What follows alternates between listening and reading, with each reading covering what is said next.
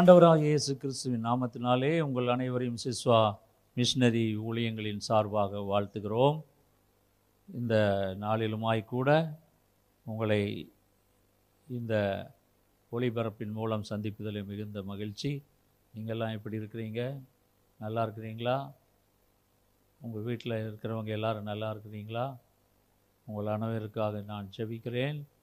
யார் யாரெல்லாம் என்னோடு தொடர்பு கொள்கிறார்களோ அவர்களுக்காகவும் விசேஷமாக நான் ஜெபிக்கிறேன். கர்த்தர் உங்களை ஆசிர்வதிப்பாராக.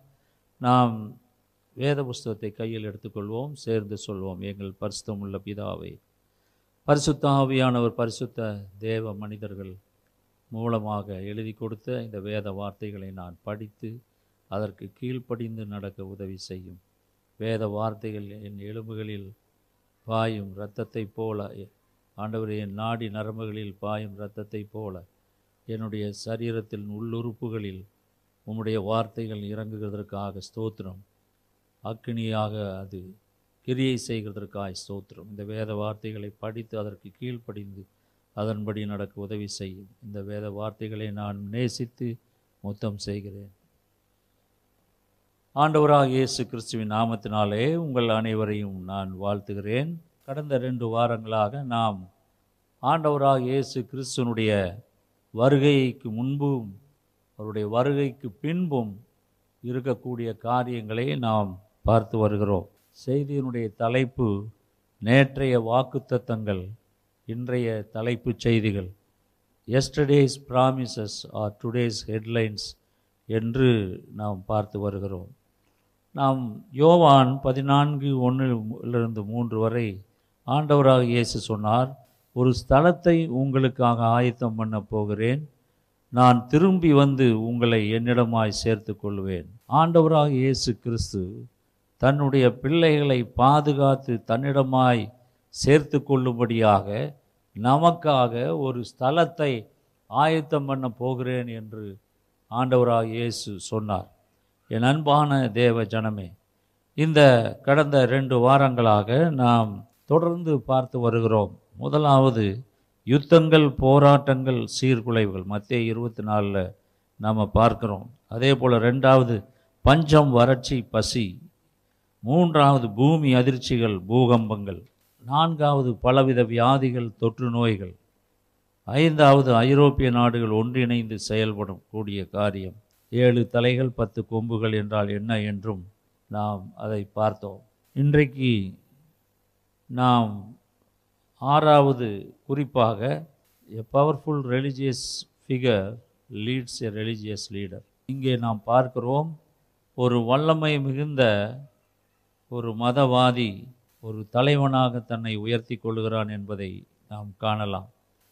வெளிப்படுத்தின விசேஷம் பத்தொன்பதாம் அதிகாரம் பத்தொன்பதாம் வசனத்திலே நாம் பார்க்கலாம். பின்பு மிருகமும் பூமியின் ராஜாக்களும் அவருடைய சேனைகளும் குதிரையின் மேல் ஏறி இருக்கிறவரோடும் அவருடைய சேனையோடும் யுத்தம் பண்ணும்படிக்கு கூடி வந்தேன். இருபதாவது வசனம். அப்பொழுது மிருகம் பிடிக்கப்பட்டது. மிருகத்தின் முன்பாக செய்த அற்புதங்களால் அதன் முத்திரையை தரித்தவர்களையும் அதன் சொரூபத்தை வணங்கினவர்களையும் மோசம் போக்கின கள்ள தீர்க்கதரிசியும் கூட பிடிக்கப்பட்டான். இருவரும் கந்தகம் எரிகிற அக்னி கடலிலே உயிரோடு தள்ளப்பட்டார்கள் என்று நாம் பார்க்கிறோம். இங்கே நாம் இந்த வெளிப்படுத்தின விசேஷத்தில் இருந்துதான் நாம் அநேக காரியங்களை பார்க்கிறோம்.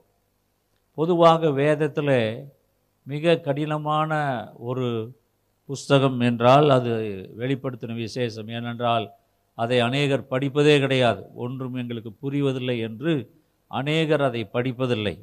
ஆனால் இந்த வெளிப்படுத்தின விசேஷத்தில்தான் ஆண்டவராக இயேசு கிறிஸ்தனுடைய வருகைக்கு முன்பும் அவருடைய வருகைக்கு பின்பும் நடக்கக்கூடியதான காரியங்களை அங்கே நாம் பார்க்கிறோம். அநேகர் இதை இதை குறித்து பேசும் பொழுது கூட அவர்களுக்கு இது சொல்லுவார்கள் இது ரொம்ப போர் அடிக்கிறது அப்படிம்பாங்க. இது போர் அடிக்கிறதல்ல. இது நீங்கள் கண்டிப்பாக தெரிந்து கொள்ள வேண்டிய சத்தியம். எனக்கு தெரியும் இது மிக கடினமான பகுதி என்று எனக்கு தெரியும். அதிலிருந்து என்னால் முடிந்த வரைக்கும் நான் உங்களோடு பகிர்ந்து கொள்கிறேன் இங்கே நாம் பார்த்தோம் வெளிப்படுத்தின விசேஷத்தில் பதிமூணாம் அதிகாரம் பதினொன்றாம் வசனத்திலிருந்து பதினெட்டாம் வசனம் முடிய நாம் பார்க்கலாம். பின்பு வேறொரு மிருகம் பூமியிலிருந்து எழும்ப கண்டேன். அது ஒரு ஆட்டுக்குட்டிக்கு ஒப்பாக ரெண்டு கொம்புகளை உடையதாக இருந்தது வலு சர்ப்பத்தைப் போல பேசினது. அது முந்தின மிருகத்தின் அதிகாரம் முழுவதையும் அதன் முன்பாக நடப்பித்து சாவுக்கேதுவான காயம் ஆறு சொஸ்தமடைந்த முந்தின மிருகத்தை பூமியும் அதன் குடிங்களும் வணங்கும்படி செய்தது. இங்கே நாம் பார்க்கிறோம். பதினான்காம் வசனம் பதினைந்து. மிருகத்தின் முன்பாக அந்த அற்புதங்களை செய்யும்படி தனக்கு கொடுக்கப்பட்ட சத்துவத்தினாலே பூமியின் குடிகளை மோசம் போக்கி பட்டயத்தினாலே காயப்பட்டு பிழைத்த மிருகத்திற்கு ஒரு சொரூபம் பண்ண வேண்டும் என்று பூமியின் குடிகளுக்கு சொல்லிற்று மேலும் அம்மிருகத்தின் சொரூபம் பேசத்தக்கதாகவும் மிருகத்தின் சொரூபத்தை வணங்காத யாவரையும் கொலை செய்யத்தக்கதாகவும் மிருகத்தின் சொரூபத்திற்கு ஆவியை கொடுக்கும்படி அதற்கு சத்துவம் கொடுக்கப்பட்டது என்று நாம் பார்க்கிறோம். அது மட்டுமல்ல பதினாறாம் வசனம் பதினேழு பதினெட்டில் பார்த்தீங்கன்னா அது சிறியோர் பெரியோர் ஐஸ்வர்யவான்கள் தரித்திரர் சுயாதீனர் அடிமைகள் இவர்கள் யாவரும் தங்கள் தங்கள் வலது கைகளினாவது நெற்றிகளிலாவது ஒரு முத்திரையை பெறும்படிக்கும் அந்த மிருகத்தின் முத்திரையாவது அதன் நாமத்தையாவது அதன் நாமத்தின் இலக்கத்தையாவது தரித்து கொள்ளுகிறவன் தவிர வேறொருவனும் கொல்லவும் விற்கவும் கூடாதபடிக்கும் செய்தது. இதிலே ஞானம் விளங்கும். அந்த மிருகத்தின் இலக்கத்தை புத்தியுடையவன் கணக்கு பார்க்க கடவன். அது மனுஷனுடைய இலக்கமாக இருக்கிறது அதனுடைய இலக்கம் அறுநூற்றி அறுபத்தி ஆறு. இங்கே வரக்கூடிய உலக நடப்புகளிலே அங்கே பொய்யான அதாவது மாயுமாலமான ஏமாற்றுக்காரனாக ஒரு தலைவன் உலகம் முழுவதும் ஏற்றுக்கொள்ளக்கூடிய அளவுக்கு ஒரு தலைவன் உருவாவான். இதில் என்னன்னு கேட்டால் நாம் படித்தோம் வெளிப்படுத்தின விசேஷம் பதிமூணாம் அதிகாரத்தில். அங்கே சிறியோர் பெரியோர் ஐஸ்வர்யவான்கள் தரித்திரர் சுயாதீனர் அடிமைகள் இவர்கள் யாவரும் தங்கள் வலது கையிலாவது நெற்றியிலாவது ஒரு முத்திரையை பெரும்படிக்கு என்று பார்க்கிறோம். இவர்களுடைய கரங்களிலே ஜனங்கள் இந்த கடைசி காலத்தில் ஆண்டவராக இயேசு கிறிஸ்துவினுடைய வருகைக்கு முன்பாக நடக்கிற காரியம் வருகைக்கு பின்பாக நடக்கிற காரியங்களை பார்க்கிறோம். அங்கே ஒவ்வொருவருடைய கரங்களிலும் ஒரு முத்திரை போடப்படும்.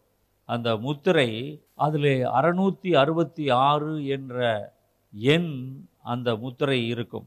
அது நெற்றியிலாவது கரங்களிலாவது ஏதாவது ஒரு இடத்திலே ஒன்று கை இல்லாவிட்டால் நெற்றியிலே அந்த அறுநூற்றி அறுபத்தி ஆறு என்கிற அந்த முத்திரை குத்தப்பட்டிருக்க வேண்டும்.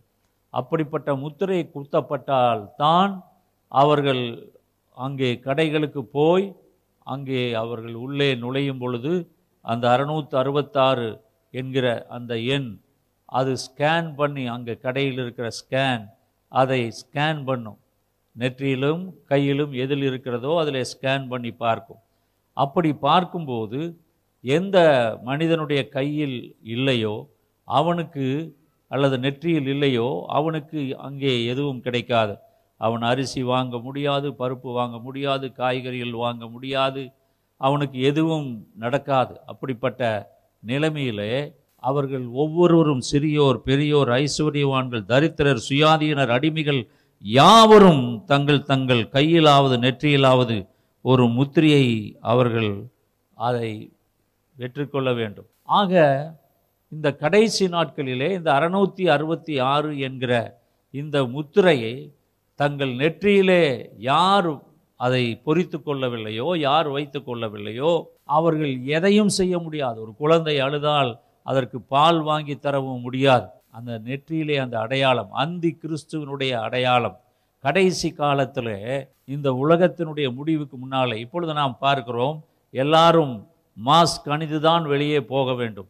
யாரும் மாஸ்க் அணியாமல் போகக்கூடாது. எல்லா மாநிலங்களிலும் இந்த மாஸ்க் கண்டிப்பாக அணிய வேண்டும். உலகம் முழுவதும் இந்த மாஸ்க் அணிய வேண்டும் என்கிறதான கட்டாயம். மனிதர்கள் அதற்கு கீழ்ப்படிந்தார்கள்.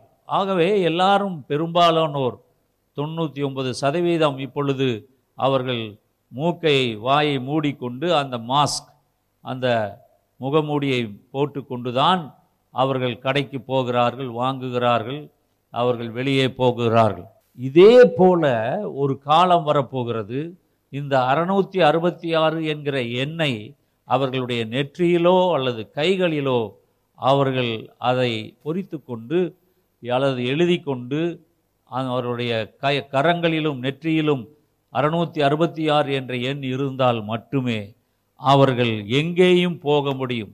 திடீரென்று ஒரு பெட்ரோல் பங்குக்கு போய் அங்கே பெட்ரோல் போட வேண்டுமானால் அங்கேயும் அதை செக் பண்ணுவார்கள் இப்பொழுது நீங்கள் சில இடங்களுக்கு போகும்போது அங்கே அவர்கள் உங்களுடைய நெற்றியிலே ஸ்கேன் பண்ணுகிறார்கள் நமக்கு காய்ச்சல் இருக்கிறதா இல்லையா என்று சொல்லி ஸ்கேன் பண்ணுகிறார்கள். மருத்துவமனைக்கு சென்றாலும் அவர்களும் நம்முடைய நெற்றியிலே அந்த ஸ்கேனரை வைத்து அவர்கள் பார்க்கிறார்கள். ஆக இது போன்ற ஒரு நிலைமை. இன்றைக்கு ஒருவேளை இது சாதாரணமாக தெரியலாம். என் அன்பான தேவஜனமே நாட்கள் வருகிறது காலம் சமீபம். ஆகவே தேவனாகிய கர்த்தர் இந்த உலகத்தினுடைய முடிவிலே என்னென்ன அங்கே பிசாசு சாத்தான் அவன் புதிய புதிய கொள்கைகளை கொண்டு வருவான். புதிய புதிய கொள்கைகளை கடைப்பிடிக்க வேண்டும் என்று சொல்லுவான். கள்ள தீர்க்கதரிசிகள் எழும்புவார்கள். ஆகவே அந்த நாட்களிலே அது மிகவும் பயங்கரமான ஒரு நாட்கள். குழந்தைகள் நெற்றியில் கூட அதை அந்த அறுநூற்றி அறுபத்தாறு என்கிற எண்ணெய் போட வேண்டும். கைகளிலோ நெற்றியிலோ. ஆக இந்த அடையாளம் இல்லாத மக்கள் எங்கு சென்றாலும் அவர்களுக்கு ஒன்றும் கிடைக்காது. அவர்கள் அந்த நெற்றியிலே அந்த அடையாளத்தை கைகளில் போட வேண்டும். ஏசாயா நாற்பத்தி ஏழு ஐந்திலே நாம் பார்க்கிறோம் கல்தேயரின் குமாரத்தியே நீ அந்தகாரத்துக்குள் பிரவேசித்து மௌனமாய் உட்காரு. இனி நீ ராஜ்யங்களின் நாயகி என்று அழைக்கப்படுவதில்லை. இங்கே நாம் பார்க்குறோம். இங்கே ஆண்டவராகி கத்ததில் ஆறாம் வசனத்தில் நான் என் ஜனத்தின் மேல் கடும் கோபமடைந்து என் சுதந்திரத்தை பரிசுத்த குலைச்சலாக்கி அவர்களை உன் கையில் ஒப்புக் கொடுத்தேன் நீ அவர்கள் மேல் இரக்கம் வையாமல் முதிர் வயதுள்ளவர்களின் மேலும் உன் நுகத்தை மகாபாரமாக்கி. இங்கே நாம் பார்க்குறோம் நான் என் ஜனத்தின் மேல் கோபமடைந்து என் ஜனத்தின் மேல் கோபமடைந்து. அப்படியானால் இந்த தேவ ஜனத்தின் மேல் கோபமடையக்கூடியது யார்? யார் இந்த தேவ ஜனங்கள்? தேவ ஜனங்கள் என்று அழைக்கப்படுகிறவர்கள் யார்? அதைத்தான் ஆமோஸ் மூணாம் அதிகாரம் ரெண்டாம் வசனத்திலே நாம் பார்க்கிறோம். பூமியின் எல்லா வம்சங்களுக்குள்ளும் உங்களை மாத்திரம் அறிந்து கொண்டேன். ஆகையால் உங்களுடைய எல்லா அக்கிரமங்களின் நிமித்தமும் உங்களை தண்டிப்பேன். இங்கே நாம் பார்க்கிறோம் ஆமோஸ் மூணு ரெண்டிலே பூமியின் எல்லா வம்சங்களுக்குள்ளும் உங்களை மாத்திரம் நான் அறிந்து கொண்டேன். என் அன்பான தேவ ஜனமே இது கடைசி கால எச்சரிப்பு. இது இஸ்ரவேல் தேசத்துக்கு மட்டுமல்ல எல்லா தேசங்களிலும் இருக்கிற தேவ ஜனங்களுக்கு ஒரு எச்சரிப்பு. ஆண்டவராகிய கர்த்தர் சொல்கிறார் பூமியின் எல்லா வம்சங்களிலும் நான் உங்களை மாத்திரம் அறிந்து கொண்டேன். ஆகையால் உங்களுடைய எல்லா அக்கிரமங்களின் நிமித்தமாக நான் உங்களை தண்டிப்பேன் என்று கர்த்தர் எச்சரிப்பை கொடுக்கிறார். இந்த கடைசி காலத்தில் நாம் வாழ்கிறோம். ஆண்டவராக இயேசு கிறிஸ்துவனுடைய வருகை சமீபம் ஏசாயா நாற்பத்தி ஏழு ஆறு ஏழு எட்டு என்கிற அந்த வசனங்களிலே பார்த்தால் நான் என் ஜனத்தின் மேல் கடும் கோபமடைந்து என் சுதந்திரத்தை பரிசுத்த குலைச்சலாக்கி அவர்களை உன் கையில் ஒப்பு கொடுத்தேன் நீ அவர்கள் மேல் இரக்கம் வையாமல் முதிர் வயதுள்ளவர்களின் மேல் உன் நுகத்தை மகாபாரமாக்கி என்றென்றைக்கும் நாயகியாக இருப்பேன் என்று சொல்லி இந்த காரியங்களை இதுவரைக்கும் உன் மனதிலே வையாமலும் அதன் முடிவை நினையாமலும் போனாய். இப்பொழுதும் சுக செல்வியே விசாரமில்லாமல் வாழ்கிறவளே நான் தான் என்னை தவிர ஒருவரும் இல்லை. நான் விதவையாவதில்லை. நான் சந்தான சேதத்தை அறிவதில்லை என்று உன் இருதயத்திலே சொல்லுகிறவளே நான் சொல்லுகிறதை கேள். ஒன்பதாவது வசனத்தில் நாம் பார்க்குறோம். சந்தான சேதமும் விதவி இருப்பும் ஆகிய இவ்விரண்டும் உனக்கு சடிதியாக ஒரே நாளில் வரும். உன் திரளான சூனியங்களின் நிமித்தமும் உன் வெகுவான ஸ்தம்பன வித்தைகளின் நிமித்தமும். அவைகள் பூரணமாய் உண்மையில் வரும் என்று நாம் பார்க்கிறோம். இங்கே கர்த்தருடைய வார்த்தை எச்சரிக்கிறது. இந்த உலகத்திலே வாழக்கூடிய எல்லா தேவ ஜனங்களுக்கும் இந்த எச்சரிப்பு. ஆக ஆண்டவராகி கர்த்தர் நம்முடைய பாவங்கள் நிமித்தம் நம்மை அவர் நியாயம் தீர்க்கும்படியாக கடைசி காலத்தில் அவருடைய வருகைக்கு முன்பாக நம்மை ஆயத்தப்படுத்தும்படியாக அவருடைய வருகை சமீபம் அவருடைய ரகசிய வருகையிலே நீங்களும் நானும் எடுத்துக்கொள்ளப்பட வேண்டும். நம்முடைய பெயர்கள் ஜீவ புஸ்தகத்திலே எழுதப்பட்டிருக்க வேண்டும். ஆக நாம் ஜாக்கிரதையாக வாழ வேண்டும் என்பதற்காக இங்கே வேதத்திலே இந்த எச்சரிப்பை எல்லாம் நாம் பார்க்கிறோம். வெளிப்படுத்தின விசேஷம் பதினெட்டாம் அதிகாரம் ஒன்றாம் வசனத்திலிருந்து ஒரு சில வசனங்களை நாம் பார்க்கலாம். இவைகளுக்கு பின்பு வேறொரு தூதன் மிகுந்த அதிகாரமுடையவனாய் வானத்திலிருந்து இறங்கி வர கண்டேன். அவனுடைய மகிமையினால் பூமி பிரகாசமாயிற்று. அவன் பலத்த சத்தமிட்டு மகா பாபிலோன் விழுந்தது விழுந்தது. அது பேய்களுடைய குடியிருப்பும் சகலவித அசுத்தாவிகளுடைய காவல் வீடும் அசுத்தமும் அருவருப்பும் உள்ள சகலவித பறவைகளுடைய கூடுமாயிற்று. அவளுடைய வேசித்தனத்தின் உக்கிரமான மதுவை எல்லா ஜாதிகளும் குடித்தார்கள். பூமியின் ராஜாக்கள் அவளுடைய வேசித்தனம் பண்ணினார்கள். பூமியின் வர்த்தகர் அவளுடைய செல்வச் செருக்கின் மிகுதியினால் ஐஸ்வர்யவானான்கள் என்று விளம்பினான். பின்பு வேறொரு சத்தம் வானத்திலிருந்து உண்டாக கேட்டேன். அது என் ஜனங்களே நீங்கள் அவளுடைய பாவங்களுக்கு உடன்படாமலும் அவளுக்கு நேரிடும் வாதைகளில் அகப்படாமலும் இருக்கும்படிக்கு அவளை விட்டு வெளியே வாருங்கள். அவளுடைய பாவம் வானபரியந்தம் எட்டினது அவளுடைய அநியாயங்களை தேவன் நினைவு கூர்ந்தார். இங்கே ஆறாம் வசனத்தில் அவள் உங்களுக்கு பலனளித்தது போல நீங்களும் அவளுக்கு பலனளியுங்கள். அவளுடைய கிரியைகளுக்கு தக்கதாக அவளுக்கு இரட்டிப்பாக கொடுத்து தீருங்கள். அவள் உங்களுக்கு கலந்து கொடுத்த பாத்திரத்திலே இரட்டிப்பாக அவளுக்கு கலந்து கொடுங்கள் என்று நாம் பார்க்கிறோம். என் அன்பான தேவ ஜனமே இதனுடைய அர்த்தம் என்ன? உலகம் முழுவதும் ஒரே பொருளாதார வர்த்தகம். இந்த மூன்றாவது வசனத்திலே நாம் பார்க்கிறோம். வெளிப்படுத்தின விசேஷம் பதினெட்டாம் அதிகாரம் மூன்றாவது வசனத்திலே நாம் பார்க்கிறோம். அவளுடைய வேசித்தனத்தின் உக்கிரமான மதுவை எல்லா ஜாதிகளும் குடித்தார்கள். பூமியின் ராஜாக்கள் அவளோடைய வேசித்தனம் பண்ணினார்கள். பூமியின் வர்த்தகர் அவளுடைய செல்வச் செருக்கின் மிகுதியினால் ஐஸ்வர்யமானார்கள் என்று விளம்பினான். என் அன்பான தேவ ஜனமே இங்கேதான் இந்த ம- பாபிலோனுடைய பொருளாதார அந்த சிஸ்டம் பாபிலோனி பாபிலோனி சிஸ்டம் என்று சொல்லக்கூடிய உலக பொருளாதார அரசியல். அதுதான் அந்த ஸ்திரீ அங்கே நாம் பார்க்கிறோம். மகா பாபிலோன் விழுந்தது. அது ஈராக் அதுதான் அந்த நாட்களிலே பாபிலோன் என்று சொல்லப்படுகிறது. அது வேதத்திலே எழுதப்பட்டிருக்கிறது. ஈராக் தேசத்தை சதாம் ஹுசேன் ஆண்டு வந்தார்.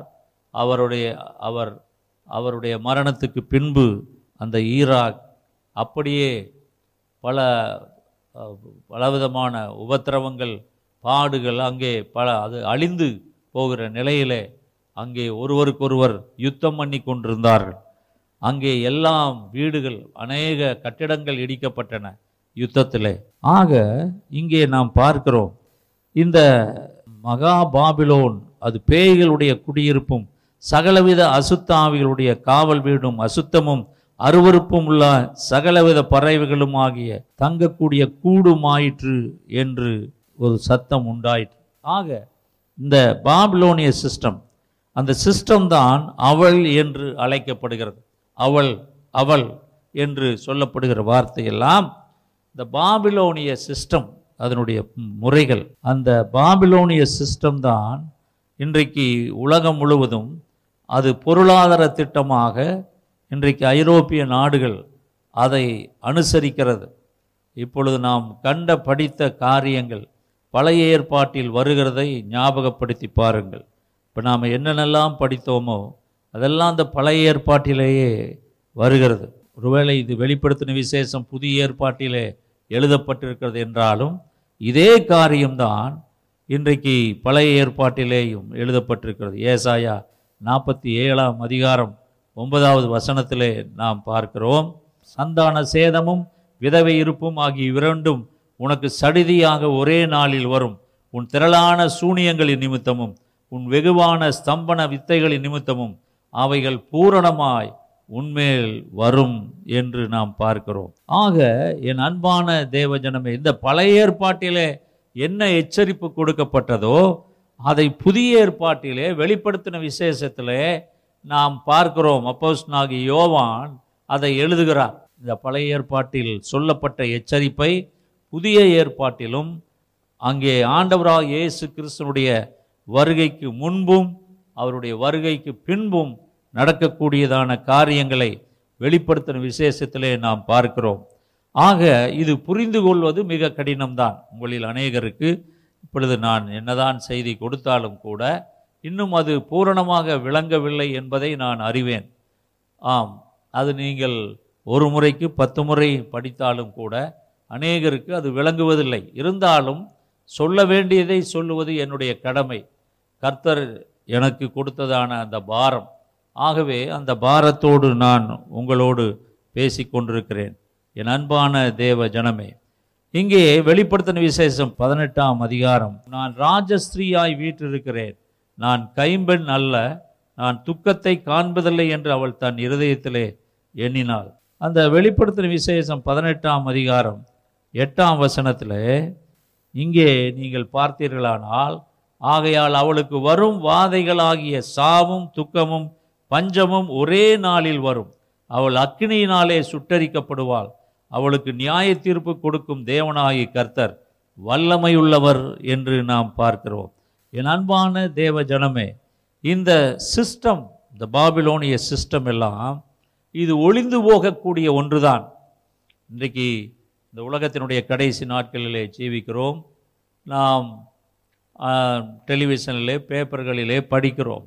ஐரோப்பிய நாடுகளிலும் அமெரிக்கா போன்ற தேசங்களிலும் மேல் நாடுகளிலே அவர்கள் இந்த சிப் என்று அழைக்கப்படுகிற ஒரு செல்ஃபோனில் இருக்கிற ஒரு சிம் கார்டு போல் ஒரு சின்னதாக ஒரு சின்ன மிக சின்னதான ஒரு சிப் அதை கொண்டு வந்து அதை ஜனங்களுடைய நெற்றியிலே அதை பதித்து விடுவார்கள். அல்லாவிட்டால் கைகளிலே பதித்து விடுவார்கள். அதிலே அந்த எண் அறுநூற்றி அறுபத்தி ஆறு என்று எழுதப்பட்டிருக்கும். ஆகவே அவர்கள் அந்த பாபிலோனிய சிஸ்டம் என்று அழைக்கப்படுகிற ஐரோப்பிய யூனியன் அவர்கள் அவர்கள் எல்லா நாடுகளும் ஒன்று சேர்ந்து பதினேழு நாடுகள் ஒன்று சேர்ந்து உருவாக்கினர் இருபத்தி ரெண்டு நாடுகள் முதலில் இருந்தன. சில நாடுகள் பின்பு விலகின. அந்த பதினேழு நாடுகள் சேர்ந்தது. மறுபடியும் அதிலே பத்து நாடுகள் அதை மிகவும் உக்கிரமாக அது ஒரு சிஸ்டமாக பொருளாதார ஐரோப்பிய பொருளாதார ஒரு கூட்டமைப்பு என்று சொல்லி வைத்திருக்கிறார்கள். ஆக இந்த ஒரு அமைப்பு அதிலே ஒருவனை தேர்ந்தெடுத்து தலைவனாக தேர்ந்தெடுத்து அவர்கள் உலகத்துக்கு சவாலை கொடுப்பார்கள். அந்த அந்தி கிறிஸ்து எங்கே இருந்து தோன்றுவான்? அதாவது எதெல்லாம் கிறிஸ்துவுக்கு விரோதமாய் இருக்கிறதோ அதெல்லாம் அந்தி கிறிஸ்து தான். ஆண்டவராகிய கிறிஸ்து இயேசுவினுடைய நாட்களிலே இப்பொழுது கூட அநேக அந்தி கிறிஸ்துகள் அப்படின்னு ஒரு வசனத்தை நாம் பார்க்கலாம். மற்ற இருபத்தி நாலில் நாம் பார்க்கும்போது கடைசி காலத்தில் நடக்கக்கூடிய பல காரியங்களை பார்க்கிறோம்.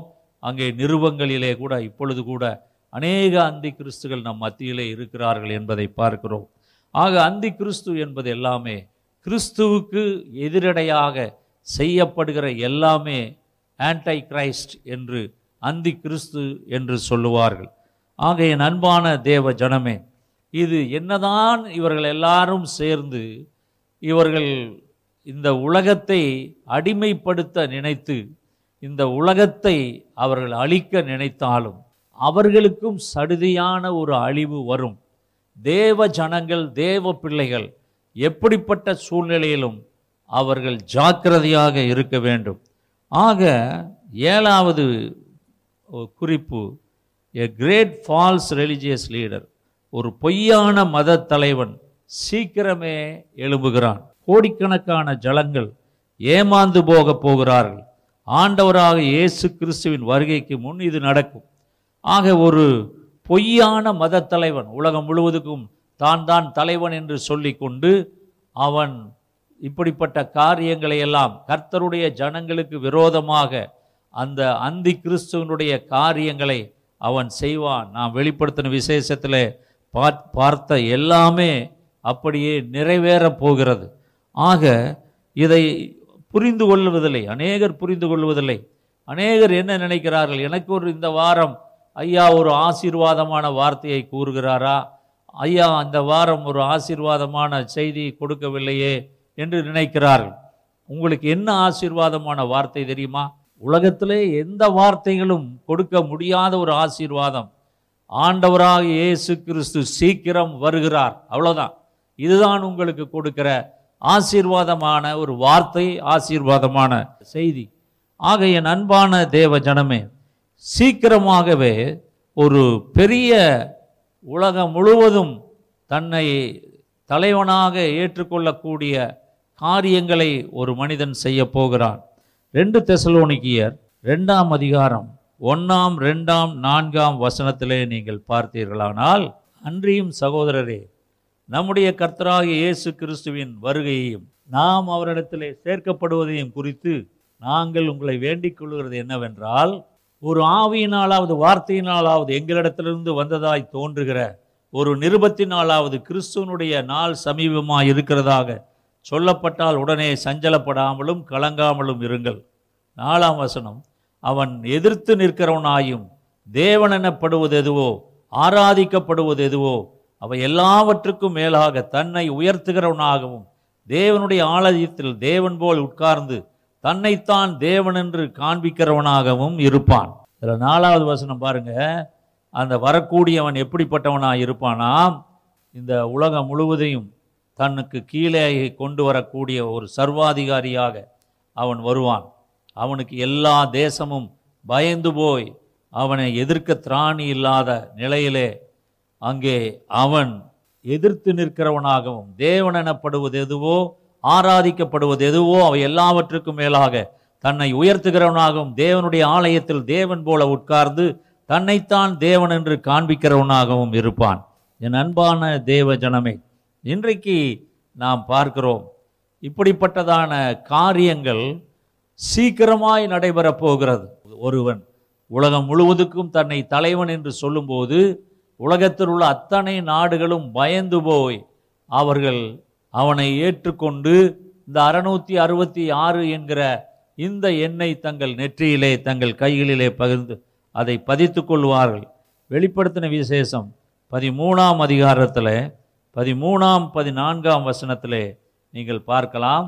அன்றியும் அது மனுஷருக்கு முன்பாக வானத்திலிருந்து பூமியின் மேல் அக்னியை இறங்க பண்ணத்தக்கதாக பெரிய அற்புதங்களை நடப்பித்து மிருகத்தின் முன்பாக அந்த அற்புதங்களை செய்யும்படி தனக்கு கொடுக்கப்பட்ட சத்துவத்தினாலே பூமியின் குடிகளை மோசம் போக்கி பட்டயத்தினாலே காயப்பட்டு பிழைத்த மிருகத்திற்கு ஒரு சொரூபம் பண்ண வேண்டும் என்று பூமியின் குடிகளுக்கு சொல்லிற்று. இங்கே நாம் பார்க்கிறோம் ஒரு பொய்யான மத தலைவன் தோன்றி அங்கே அற்புதங்களை அடையாளங்களை செய்வான். ஆக மத்தே இருபத்தி நாலு நான்காம் வசனத்திலே நாம் பார்க்கிறோம் இயேசு அவர்களுக்கு பிரதியுத்தரமாக ஒருவனும் உங்களை வஞ்சியாதபடிக்கு எச்சரிக்கையாயிருங்கள். அதற்கு அடுத்த வசனம் பாருங்க ஏனெனில் அநேகர் வந்து என் நாமத்தை தரித்து கொண்டு நானே கிறிஸ்து என்று சொல்லி அநேகரை வஞ்சிப்பார்கள். அதுக்கு அடுத்த வசனம் பாருங்க யுத்தங்களையும் யுத்தங்களின் செய்திகளையும் கேள்விப்படுவீர்கள். கலங்காதபடி எச்சரிக்கையாயிருங்கள். இவைகளெல்லாம் சம்பவிக்க வேண்டியதே ஆனாலும் முடிவு வராது. இங்கே நாம் பார்க்கிறோம். ஒரு பொய்யான மத தலைவன் தோன்றி உலக மக்களை ஏமாற்றுவான். அநேகர் நான் தான் கிறிஸ்து நான் தான் கிறிஸ்து என்று சொல்லிக்கொண்டு அநேகர் ஜனங்களை வஞ்சிப்பார்கள். ஜனங்களை ஏமாற்றுவார்கள். நீங்கள் வேதத்தில் வேதத்திலே பார்க்கலாம். அப்போஸ் நடவடிக்கைகள் எட்டாம் அதிகாரம் ஒன்பது பத்து பதினொன்றில் நாம் ஒரு காரியத்தை பார்க்கலாம். சீமோன் என்று மறுபேறு கொண்ட ஒரு மனுஷன் அந்த பட்டணத்திலே மாய வித்தைக்காரனாய் இருந்து தன்னை ஒரு பெரியவன் என்று சொல்லி சமாரியா நாட்டு ஜனங்களை பிரமிக்க பண்ணி கொண்டிருந்தான். தேவனுடைய பெரிதான சக்தி இவன்தான் என்று எண்ணி சிறியோர் பெரியோர் யாவரும் அவனுக்கு செவி கொடுத்து வந்தார்கள். அநேக காலமாய் அவன் தன்னுடைய மாய வித்தைகளினாலே அவர்களை பிரமிக்க பண்ணினதனால் அவனை மதித்து வந்தார்கள். இங்கே நாம் பார்க்கிறோம். சீமோன் என்ற மாய வித்தைக்காரன். அதுக்கு அடுத்த வசனம் கூட பாருங்கள் அப்போ சில எட்டு பன்னெண்டில் தேவனுடைய ராஜ்யத்துக்கும் இயேசு கிறிஸ்தனுடைய நாமத்துக்கும் ஏற்றவைகளை குறித்து பிழிப்பு பிரசங்கித்ததை அவர்கள் விசுவாசித்த போது புருஷரும் ஸ்திரீகளும் ஞானஸ்நானம் பெற்றார்கள். அப்பொழுது இந்த சீமோனும் அடுத்த வசனம் பாருங்க அப்பொழுது சீமோனும் விசுவாசித்து ஞானஸ்நானம் பெற்று பிழிப்பை பற்றி கொண்டு அவனால் நடந்த அடையாளங்களையும் பெரிய அற்புதங்களையும் கண்டு பிரமித்தான் என்று பார்க்கிறோம். இந்த சீமோன் என்று சொல்லக்கூடியவன் பெரிய மாய வித்தைக்காரன். அவன் பயங்கரமான மாய வித்தைகளை எல்லாம் அவன் செய்வான். ஆக இந்த ஜனங்கள் இந்த மாய வித்தைகளை பார்க்கும்போது அவர்கள் அதை பிரமித்து ஆச்சரியப்பட்டு இவன் பெரிய தேவன் என்று சொல்லி அவனை பின்பற்றி கொண்டிருந்தார்கள். இங்கிலாந்திலும் அமெரிக்காவிலும் அங்கே ஒரு எனக்கு தெரிஞ்சு ஒரு ரெண்டு பேர் ஒருத்தன் பேர் டேவிட் பிளைன் இன்னொருவன் பெயர் கிறிஸ் ஏஞ்சல் என்று சொல்லக்கூடியவர்கள். நீங்கள் டெலிவிஷனில் எத்தனை பேர் பார்த்தீர்களோ பார்க்கவில்லையோ தெரியவில்லை. கொஞ்ச காலத்திற்கு முன்பாக இந்த ரெண்டு பேரும் என்ன செய்தார்கள் என்றால் நான் கடலின் மேல் நடப்பேன் என்று சொல்லி கடலின் மேல் நடந்து அந்த நடக்க முடிய கடலின் மேலே அந்த அலைகள் அந்த கடல் தண்ணீரில் மேல் நான் நடந்து போவேன். ஆண்டவராக இயேசு கிறிஸ்து கடலின் மேல் நடந்து வந்தார் என்று நாம் பார்க்கிறோம். அங்கே பேதுரு அதை போல நடந்து வந்தான். நாங்களும் நடப்போம் என்று அந்த மாய வித்தைக்காரன் அவன் நடக்க முயற்சி செய்தான். ஆனால் அந்த தண்ணீருக்குள்ளே அமிழ்ந்து போனான். இன்னொருவன் நானும் மூன்று நாட்கள் பூமிக்கடையிலே என்னை புதைத்து வையுங்கள். நான் உயிரோடு எழுந்திருப்பேன் என்று சொல்லி அவனுக்கு ஒரு பெட்டி செய்து அதிலே சில ஓட்டைகளை போட்டார்கள். காரணம் அவனுக்கு சுவாசிக்க வேண்டும் என்பதற்காக. அதை மண்ணிலே புதைத்து வைத்தார்கள். மூன்று நாட்கள் கழித்து அங்கே பார்க்கும் பொழுது அவன் செத்த பிரேதத்தைப் போல இருந்தான். அவனை உடனடியாக ஆம்புலன்ஸிலே தூக்கி கொண்டு போனார்கள். அது மட்டுமல்ல அவன் வானத்திலே அவன் பறக்கிறான்.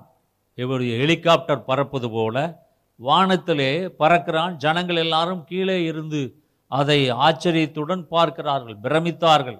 அது மட்டுமல்ல ஒரு வெள்ளைத்தாளை கொண்டு வந்து அங்கே அவன் அதை மேலே கையை வைக்கிறான். உடனே அது நூறு டாலர் என்று அமெரிக்க பணமாக நூறு டாலராக மாறுகிறது. அதை அவன் இன்னொருவனிடத்திலே சொல்லுகிறான் உன்னுடைய பாக்கெட்டிலே பார் உன்னுடைய பாக்கெட்டிலே ஒரு நூறு டாலர் இருக்கும் என்று சொல்லுகிறான். அந்த அந்த கூட்டத்தில் இருந்த மனிதன் தன்னுடைய பாக்கெட்டிலே பார்க்கும் பொழுது அதிலே ஒரு நூறு டாலர் இருந்தது. இதையெல்லாம் பார்த்து ஜனங்கள் பிரமித்தார்கள். ஜனங்கள் அதிசயப்பட்டார்கள். இன்னும் ஒருவன் அந்த நாட்களிலே இந்த கிறிஸ் ஏஞ்சல் என்று சொல்லக்கூடியவன் பலவிதமான மாய வித்தைகளை செய்தான். பலவிதமாக ஜனங்களை பிரமிக்க வைத்தான். அதை பார்க்கிற எல்லாரும் பிரமித்தார்கள். ஆண்டவராக இயேசு கிறிஸ்து தான் அற்புதங்களை செய்வாரா? நானும் செய்வேன் என்று சொல்லிக்கொண்டு அவன் பலவிதமான காரியங்களை செய்தான். ஆனால் அவன் கடலுக்குள்ளாக என்னை கொண்டு போய் என் கையை எல்லாம் கட்டி அதை என்னுடைய சரீரத்தை ஒரு பெட்டியிலே வைத்து கடலுக்குள்ளாக இறக்குங்கள். நான் அந்த கடல் தண்ணிக்குள்ளாக போய் பெட்டியெல்லாம் உடைத்து கொண்டு நான் மேலே வருவேன் என்று சொல்லி அவன் அப்படியாக தன்னை ஒரு பெட்டிக்குள் கையிலே விலங்கெல்லாம் போட்டுக்கொண்டு அங்கே தண்ணீருக்குள் அவனை போட்டார்கள். என் அன்பான தேவஜனமே அவன் திரும்ப எழுந்திருக்காததை கண்டு அவர்கள் அந்த பெட்டியை எடுத்து அங்கே பார்க்கும் பொழுது அவனால் அங்கே அவன் மரண தருவாயிலே இருந்ததை கண்டார்கள். ஆக இவர்கள் எல்லாரும் எப்படியாவது மாய வித்தைகளை செய்து தன்னை பின்பற்றுகிறவர்களாக ஜனங்களை மாற்றும்படியாக அவர்கள் முயற்சித்தார்கள். இன்றைக்கும் அநேகர் அப்படியாக மாய வித்தைகளை செய்கிறார்கள். அவர்கள் பலவிதமான மாய வித்தைகளை செய்து தங்களை கடவுளினுடைய பிரதிநிதி என்று சொல்லிக் கொள்ளுகிறார்கள். இதெல்லாம் வேதத்திலே சொல்லப்பட்டிருக்கிறது. என் அன்பான தேவ ஜனமே கடைசி நாட்களிலே இப்படிப்பட்டவர்கள் அநேகர் எழும்புவார்கள் என்று நாம் பார்க்கிறோம். எட்டாவது குறிப்பு என்ன என்று பார்க்கலாம். விசுவாச சோதனைகள் தேவ ஜனத்தை பாடுபடுத்தும். விசுவாச சோதனைகள். வெளிப்படுத்தின விசேஷம் பனிரெண்டாம் அதிகாரம் பதினேழாவது வசனத்திலே நாம் பார்க்கிறோம்.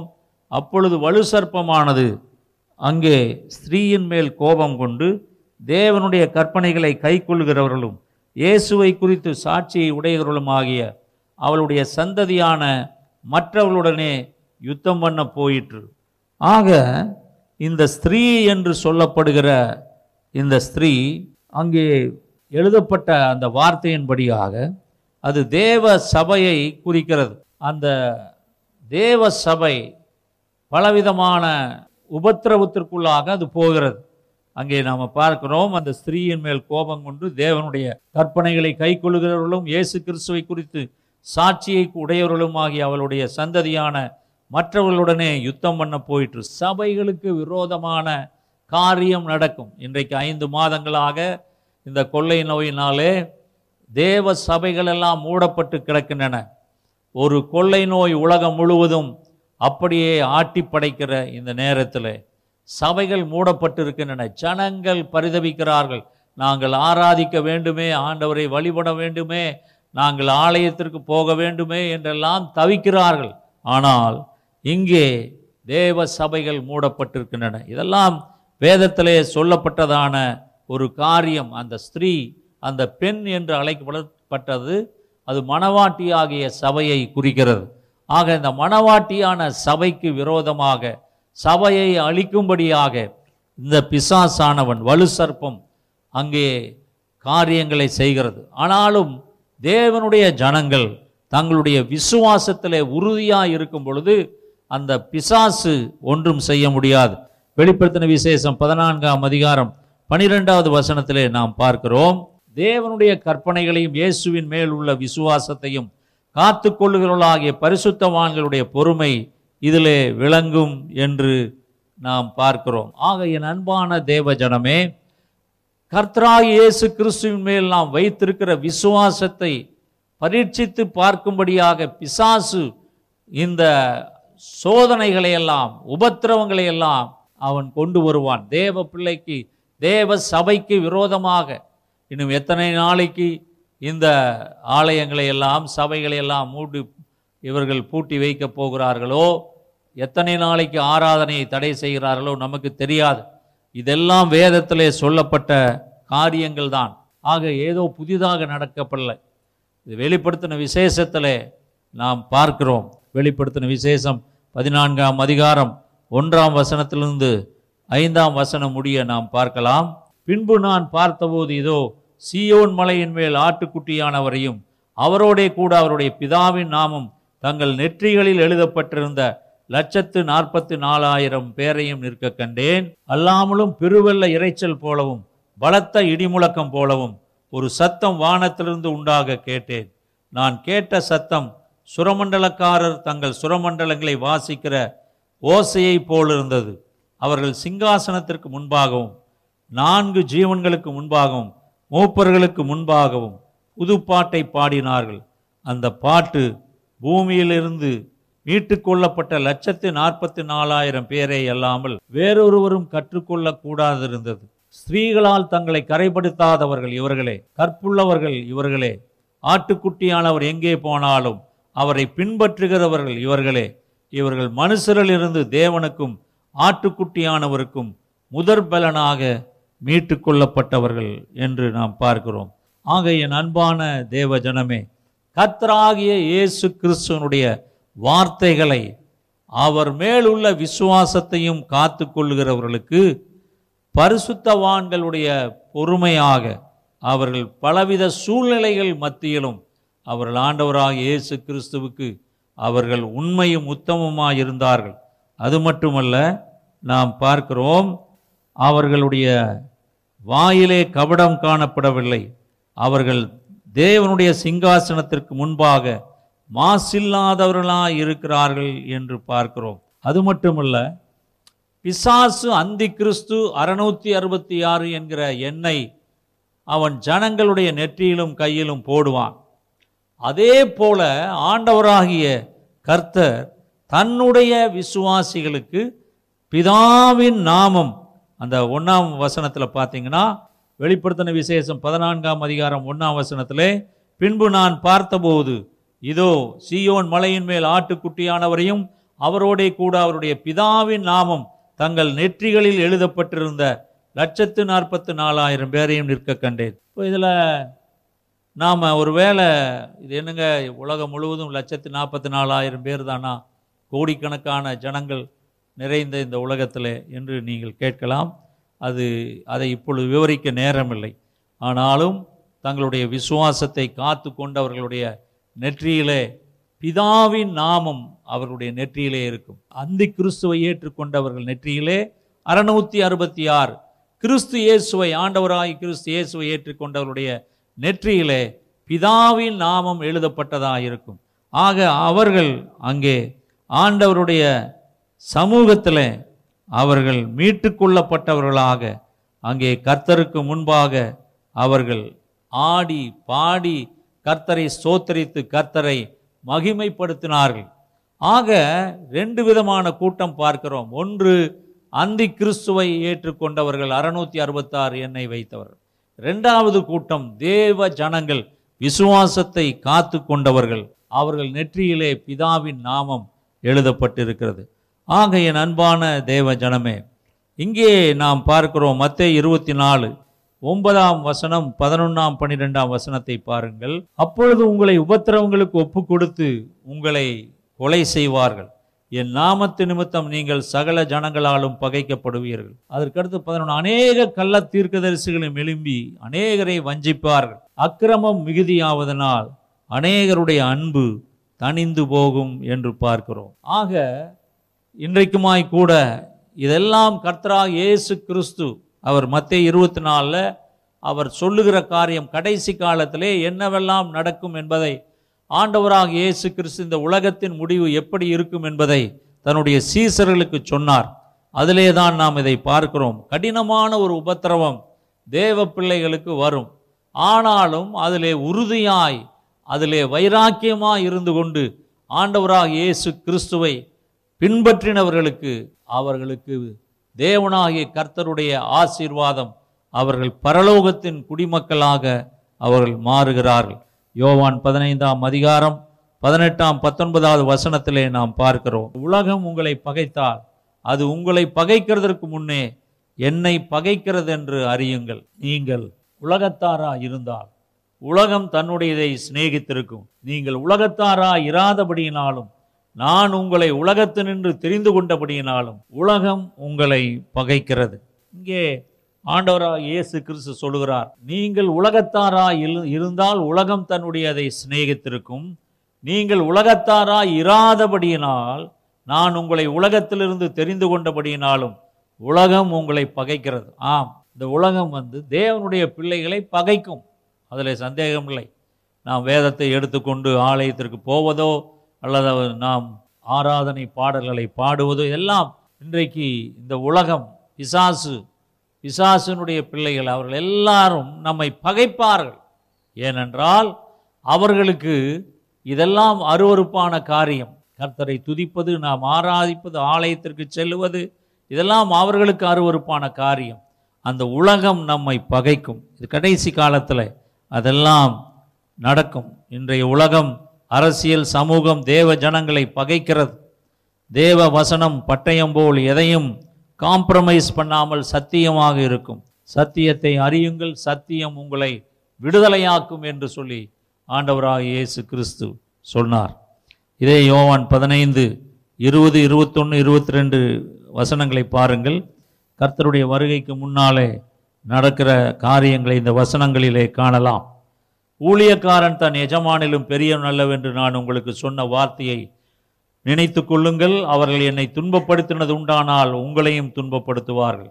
அவர்கள் என் வசனத்தை கை கொண்டது உண்டானால் உங்கள் வசனத்தையும் கை கொள்ளுவார்கள். அவர்கள் என்னை அனுப்பினவரை அறியாதபடியினால் என் நாமத்து நிமித்தமே இவைகளையெல்லாம் உங்களுக்கு செய்வார்கள். நான் வந்து அவர்களிடத்தில் பேசாதிருந்தேனானால் அவர்களுக்கு பாவமிராது இப்பொழுதோ தங்கள் பாவத்தை குறித்து போக்கு சொல்ல அவர்களுக்கு இடமில்லை.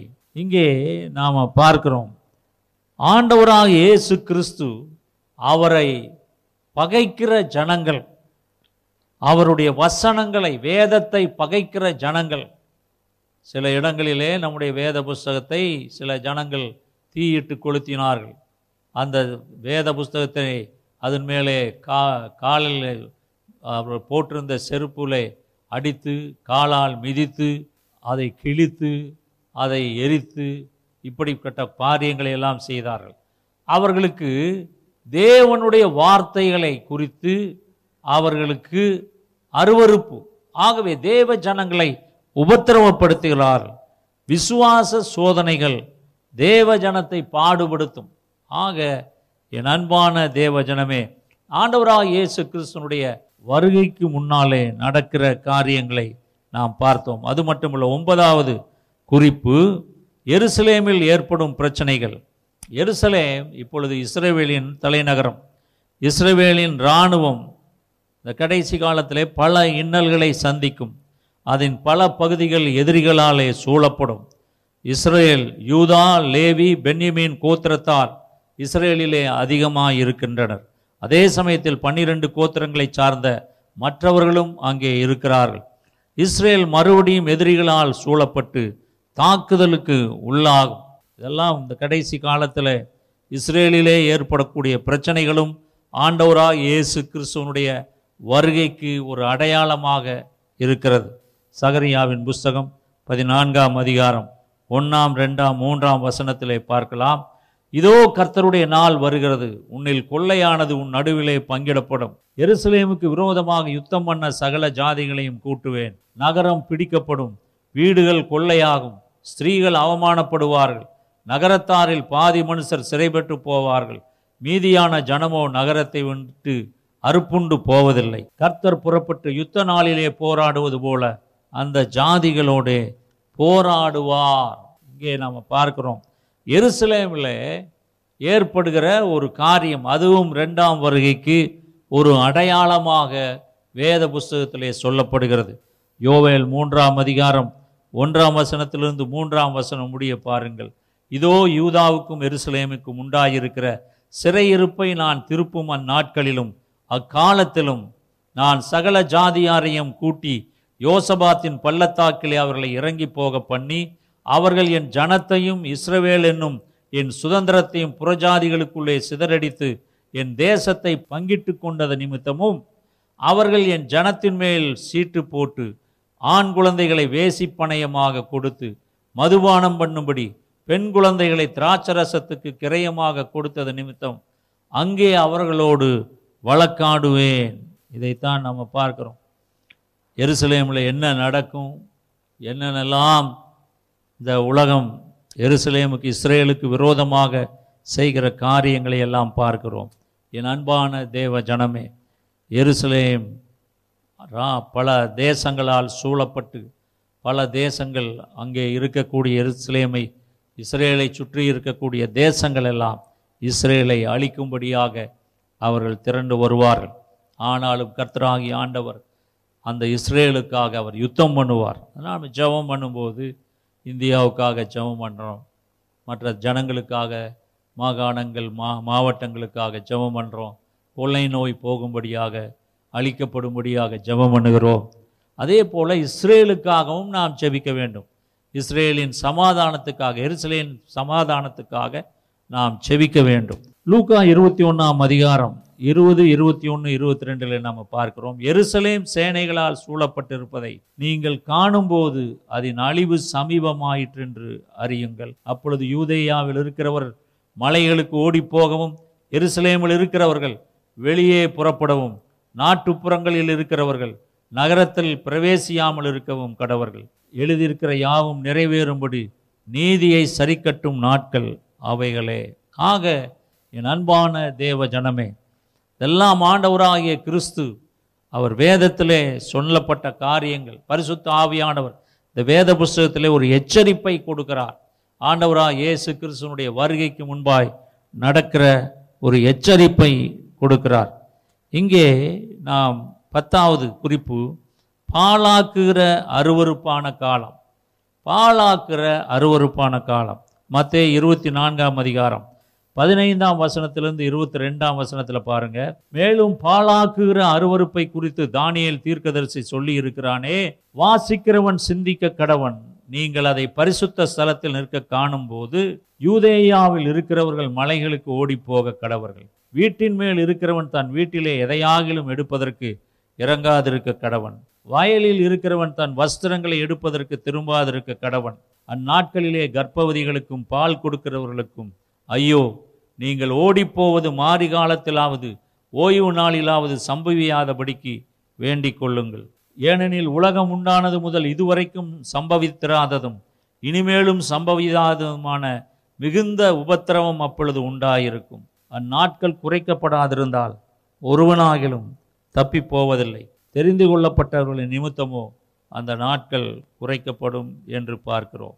என் அன்பான தேவ ஜனமே இந்த கடைசி காலத்தில் தேவ ஜனங்கள் விழித்திருக்கும்படியாக அவர்கள் விழிப்போடு அவர்கள் காலங்களை அறிந்து கொண்டு இந்த காலங்களை பார்த்து ஆண்டவராக இயேசு கிறிஸ்துனுடைய பாதங்களை கெட்டியாய் பிடித்து கொண்டு ஆண்டவரே எங்களை பாதுகாத்து கொள்ளும் உம்முடைய ரகசிய வருகையிலே எங்களை உம்மோடு அழைத்து செல்லும் ஆண்டவர். எங்களுடைய பெயர்களை ஜீவ புஸ்தகத்தில் எழுதும் ஆண்டவரே. நாங்கள் உம்மோடு வர விரும்புகிறோம். உம்முடைய வருகையிலே உம்முடைய ரகசிய வருகையிலே உம்மோடு சபையானது எடுத்துக்கொள்ளப்படும் போது நாங்கள் உம்மோடு கூட வர விரும்புகிறோம் என்று நாம் செபிக்கும் போது ஆண்டவராகிய கர்த்தர் நம்மை அவரோடு சேர்த்து கொள்ளுவார். அவரோடு நாம் போய்விடலாம். மகா உபத்திரவ காலத்திற்கு முன்பாக நீங்களும் நாம் அவருடைய ரகசிய வருகையிலே நாம் எடுத்துக்கொள்ளப்பட்டால் அதைவிட பாக்கியமானது எதுவும் இல்லை ஆண்டவரோடு நித்த காலியமாய் அவரோடு கூட நாம் இருப்போம். சகரியா பனிரெண்டாம் அதிகாரம் ரெண்டாம் வசனத்திலே நாம் பார்க்கிறோம். இதோ சுற்றிலும் இருக்கிற எல்லா ஜனங்களுக்கும் நான் எருசலேமை தத்தளிப்பின் பாத்திரமாக்குகிறேன். எருசலேமுக்கும் விரோதமாய் போடப்படும் முற்றுகையிலே யூதாவும் அப்படியே ஆகும் என்று கர்த்தருடைய வார்த்தை சொல்லுகிறது. அது மட்டுமல்ல மத்திய இருபத்தி நாலாம் அதிகாரம் பதினேழு பதினெட்டுலிருந்து இருபதாம் வசனம் முடிய பாருங்கள் வீட்டின் மேல் இருக்கிறவன் தன் வீட்டிலே எதையாகிலும் எடுப்பதற்கு இறங்காதிருக்க கடவன். வாயில் இருக்கிறவன் தன் வஸ்திரங்களை எடுப்பதற்கு திரும்பாதிருக்க கடவன். அந்நாட்களிலே கர்ப்பவதிகளுக்கும் பால் கொடுக்கிறவர்களுக்கும் ஐயோ அங்கே நீங்கள் ஓடிப்போவது மாறி காலத்திலாவது ஓய்வு நாளிலாவது சம்பவியாதபடிக்கு ஏண்டிக் கொள்ளுங்கள். இங்கே நம்ம பார்க்கிறோம் கடைசி காலத்தில் நடக்கக்கூடியது. இதெல்லாம் நம்முடைய நாட்களிலேயே நாம் பார்த்து கொண்டிருக்கிறோம். வேதத்திலே ஆண்டவராக இயேசு கிறிஸ்து அவருடைய வருகைக்கு முன்னாலே சொல்லப்பட்ட அத்தனை காரியங்களும் நடந்து சில முக்கியமான காரியங்கள் எல்லாம் நடந்து முடிந்தது. இன்னும் நடந்து கொண்டு இருக்கிறது இனிமேலும் நடக்கப் போகிறது. ஆகவே இந்த எருசலேம் நகரம் அழியும் முன்பு அங்கே பழைய ஏற்பாட்டின் காலத்தில் மலை மேலுள்ள டெம்பிள் மவுண்ட் என்று சொல்லக்கூடிய எருசலேமுடைய அந்த ஆலயத்தில் விக்கிரகங்களை வைத்தார். அது மட்டுமல்ல கிறிஸ்துவின் பிறப்பிற்கு ஒரு நூற்றி அறுபது ஆண்டுகளுக்கு முன்பு ஆன்டியோகஸ் எபிபேன்ஸ் என்கிற அந்த தலைவனுடைய நாட்களிலே கிரேக்க மக்கள் பன்றியை கொண்டு வந்து தேவாலயத்தின் பலிபீடத்திலே பலியிட்டார்கள். கிரேக்கர்களின் பிரதான தெய்வம் ஜேயூஸ் என்கிற அழைக்கப்படுகிற கிரேக்க தெய்வத்தை கொண்டு வந்து அந்த சிலையை எருசலேம் தேவாலயத்திலே வைத்தார். ஆயிரத்தி தொள்ளாயிரத்தி முப்பத்தைந்தில் யூத மக்கள் ஜெர்மனியிலே கொல்லப்பட்டார்கள். எப்பொழுது எந்த நேரத்தில் அழிவு எப்படி வரும் என்று நமக்கு தெரியாது. ஆகவே என் அன்பான தேவ ஜனமே மறுபடியும் எருசலேமின் மலை மேலுள்ள தேவாலயத்தில் அதுபோன்ற பலிகளை படைப்பார்கள். ஆகவே நானும் நீங்களும் ஜாக்கிரதையாக இருக்க வேண்டும். மத்திய இருபத்தி நான்கு பதினைந்தில் சொல்லப்பட்டபடியாக மேலும் பாழாக்குகிற அருவருப்பை குறித்து தானியல் தீர்க்கதரிசி சொல்லி இருக்கிறானே வாசிக்கிறவன் சிந்திக்க கடவன். நீங்கள் அதை பரிசுத்த ஸ்தலத்தில் நிற்க காணும்போது அதற்கு அடுத்த வசனத்தை பாருங்க யூதேயாவில் இருக்கிறவர் மலைகளுக்கு ஓடி போக கடவுள். அங்கே தேவாலயத்தில் போய் அங்கே பலியிடுகிறார்கள் பரிசுத்த குலைச்சலாக்குவார்கள் எருசலேம் தேவாலயத்தில். தானியல் பனிரெண்டாம் அதிகாரம் பதினொன்றாவது வசனத்திலே நாம் பார்க்கிறோம். அன்றாட பலி நீக்கப்பட்டு பாழாக்கும் அருவருப்பு ஸ்தாபிக்கப்படும் காலம் முதல் ஆயிரத்தி இருநூற்று தொண்ணூறு நாள் செல்லும் என்று நாம் பார்க்கிறோம். ஆக தானியலினுடைய நாட்களிலே இந்த தீர்க்க தரிசனம் கொடுக்கப்பட்டது. இது அநேகரால் புரிந்து கொள்ள முடியவில்லை. ஆயினும் அவருடைய வார்த்தைகள் வேதத்தின் வார்த்தைகளை நம்பி விசுவாசித்து அவருடைய வருகைக்காக நீங்களும் நானும் காத்திருக்க வேண்டும். ஆண்டவராகிய இயேசு கிறிஸ்து அவர் வருகிறார். எஸ்ரா மூணு ரெண்டிலே பார்க்கிறோம். அப்பொழுது யோசதாக்கின் குமாரனாகிய யசுவாவும் அவன் சகோதராகிய ஆசாரியரும் செயல்தியலின் குமாரனாகிய செருபாபேலும் அவன் சகோதரரும் எழும்பி தேவனுடைய மனிதனாகிய மோசையின் நியாயப்பிரமாணத்தில் எழுதியிருக்கிறபடி சர்வாங்க தகனங்களை பலியிடும்படிக்கு இஸ்ரவேலுடைய தேவனின் பலிபீடத்தை கட்டினார்கள் என்று பார்க்கிறோம். ஆக இந்த யூதா மக்கள் எல்லாரும் அவர்கள் திரும்பி அவர்கள் எருசலேமுக்கு வருவார்கள். உலகம் முழுவதும் உள்ள யூத மக்கள் எருசலேமுக்கு திரும்பி வரும் பொழுது ஆண்டவராக இயேசு கிறிஸ்தனுடைய வருகை சமீபம் என்பதை அறிந்து கொள்ளலாம். இன்றைக்கும் என் அன்பான தேவ ஜனமே இந்த கடந்த ரெண்டு மூன்று வாரங்களுக்கு மேலாக ஆண்டவராய் கிறிஸ்து இயேசுனுடைய வருகை குறித்து சில காரியங்களை உங்களோடு நான் பகிர்ந்து கொண்டேன். இன்றைக்கும் கூட உங்களோடு நான் பகிர்ந்து கொண்ட இந்த காரியங்களெல்லாம் நீங்கள் அதை கவனமாய் படியுங்கள். இன்றைக்கு ஆறாவது குறிப்பை நாம் பார்த்தோம். A powerful religious figure leads a religious leader ஒரு மிகவும் வல்லமையுள்ள ஒரு மத தலைவன் ஒருவன் தோன்றுவான் என்று நாம் பார்க்கிறோம். அது மட்டுமல்ல ஏழாவது குறிப்பாக இங்கே ஒரு பொய்யான மத தலைவன் சீக்கிரமே எழும்பப் போகிறான். அது மட்டுமல்ல எட்டாவது விசுவாச சோதனைகள் தேவஜனத்தை பாதுபடுத்தும். ஒன்பதாவது குறிப்பு எருசலேமில் ஏற்படக்கூடிய பிரச்சனைகள். பத்தாவது பாழாக்குகிற அருவருப்பான காலம். ஆக நாம் கிட்டத்தட்ட பத்து குறிப்புகளை கடந்த மூன்று வாரங்களாக நாம் பார்த்து வந்தோம். ஆண்டவராக இயேசு கிறிஸ்தனுடைய வருகை சமீபம். அவருடைய வருகை இன்றைக்கு இருக்குமானாலும் நாம் அவரோடு கூட போக தயாராக இருக்க வேண்டும். ஏதோ சாதாரணமாக நீங்கள் நினைத்தீர்கள் இந்த கொள்ளை நோய். அந்த கொள்ளை நோயை அவ்வளவு சீக்கிரமாக இப்படி அழிக்கும் என்று யாரும் எதிர்பார்க்கவில்லை. யாரும் எதிர்பாராததை எதிர்பாராத நேரத்தில் இந்த உலகம் முழுவதும் இன்றைக்கு அழிந்து கொண்டிருக்கிறது. உலகம் முழுவதும் பிரேசிலில் லட்சக்கணக்கான மக்கள் அமெரிக்காவில் லட்சக்கணக்கான மக்கள் அதே போல் இங்கிலாந்து தேசத்தில் ரஷ்யாவிலே உலகம் முழுவதும் உள்ள தேசங்கள் தீவுகள் தீவுகளிலும் கூட அங்கே இந்த கொள்ளை நோய் கொரோனா பரவி விட்டது. அங்கேயும் ஜனங்கள் மடிகிறார். இதெல்லாம் ஆண்டவராக இயேசு கிறிஸ்தனுடைய வருகைக்கு முன்னாலே நடக்கிற காரியம். இது இவ்வளவு தூரம் இதனுடைய சீரியஸ்னஸ் இந்த பயங்கரம் இப்படி இருக்குமா என்று யாரும் நினைத்து கூட பார்க்கவில்லை. ஆகவே தேவ ஜனமே இது ஒரு சின்ன ஒரு அடையாளம்தான். இனியும் என்னென்னலாம் வரப்போகிறது என்பதை யாரும் அறியார்களானால் வேதம் அறியும். பரிசுத்த வேதாகமத்தில் சொல்லப்பட்ட எல்லாம் அப்படியே நிறைவேறும். ஆண்டவராக இயேசு கிறிஸ்து சீக்கிரம் வருகிறார். தேவ ஜனமே ஆயத்தப்படுங்கள். அவருடைய வருகைக்கு உங்களை தயார் பண்ணுங்கள். கர்த்தராகி இயேசு கிறிஸ்துவனுடைய வருகையிலே நாம் அனைவரும் அவரோடு கூட சபையாக மக்களாக மணவாட்டி சபையாக தேவ ஜனமாக நாம் எல்லாரும் அவரோடு போகும். இந்த மகா உபத்திரவ காலத்திற்கு முன்பாக இந்த உபத்திரவ காலங்களுக்கு முன்பாக அவருடைய வருகை இருக்கும்போது கர்த்தரை ஏற்றுக்கொண்ட ஆண்டவராக இயேசு கிறிஸ்துவை ஏற்றுக்கொண்ட மக்கள் அவரோடு கூட போவார்கள். ஆகவே நானும் நீங்களும் அவரோடு கூட போகும்படியாக தொடர்ந்து நாம் செவிப்போம் கண்களை மூடி செவிப்போம் எங்கள் பரிசுத்தமுள்ள பிதாவே தம்மை நன்றியோடு நாங்கள் துதிக்கிறோம். உம்மை சோத்தரிக்கிறோம் வாழ்த்துகிறோம் வணங்குகிறோம் ஆண்டவரே. உம்முடைய வருகை சமீபம் என்பதை நாங்கள் அறிந்திருக்கிறோம். உம்முடைய வருகைக்கு முன்பாக நடக்க வேண்டிய எவ்வளவு காரியங்கள் நடக்க வேண்டுமோ அவைகள் எல்லாம் நடந்து கொண்டிருக்கின்றன. அநேக காரியங்கள் நடந்து முடிந்து போயிருக்கிறது. ஆண்டவராகிய கர்த்தாவை இன்னும் கொஞ்ச காரியங்கள் நடக்க வேண்டி இருக்கிறது ஆண்டவராக இயேசு கிறிஸ்துவனுடைய வருகையிலே நாங்கள் கர்த்தாவை உம்மோடு கூட வரும்படியாக ஆண்டவரே இந்த வசனங்களை கேட்ட இந்த செய்தியை கேட்ட ஒவ்வொரு மகனையும் மகளையும் ஆண்டவராக இயேசு கிறிஸ்துனுடைய வருகைக்கு ஆயத்தப்படுத்தும்படியாய் நாங்கள் செபிக்கிறோம் ஆண்டவரே.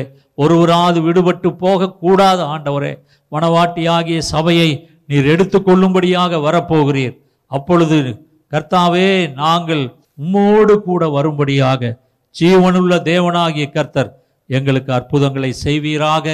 ஆண்டவரே எங்களுடைய குடும்பங்கள் எங்களுடைய உற்றார் உறவினர்கள் சபை மக்கள் ஆண்டவரே எல்லா விசுவாசிகளும் ஊழியக்காரர்களும் உம்முடைய வருகையிலே பரிசுத்தவான்களும் உம்மோடு கூட வரும்படியாக நீர் ஆசிர்வதியும். கர்த்தாவே உம்முடைய வருகை சமீபம் அதை நாங்கள் அறிந்திருக்கிறோம். ஆண்டவராக இயேசு கிறிஸ்து சீக்கிரம் வருகிறார் என்கிற இந்த நல்ல செய்தி இந்த ஆசீர்வாதமான வார்த்தை.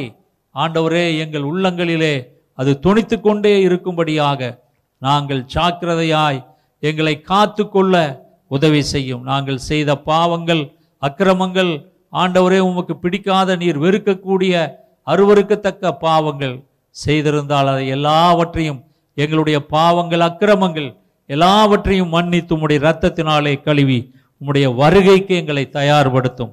உடைய வருகை சமீபம் என்பதை நாங்கள் உணர்கிறோம். நீரே இந்த வேத வார்த்தைகளை கேட்ட இந்த செய்தியை கேட்ட ஒவ்வொரு மகனையும் மகளையும் ஆண்டவரே உடைய வருகைக்கு ஆயத்தப்படுத்தும். ஒவ்வொருவரையும் ஆசீர்வதியும். உமக்கே மகிமையை செலுத்துகிறோம். கிறிஸ்து இயேசுவின் நாமத்தில் வேண்டிக் கொள்கிறோம் நல்ல பிதாவே ஆமேன் ஆமேன். என் ஆத்துமாவே கர்த்தரை சோத்ரி என் முழு உள்ளமே அவருடைய பரிசுத்த நாமத்தை சோத்திரி என் ஆத்துமாவே கர்த்தரை சோத்ரி கர்த்தர் செய்த சகல உபகாரங்களையும் மறவாதே.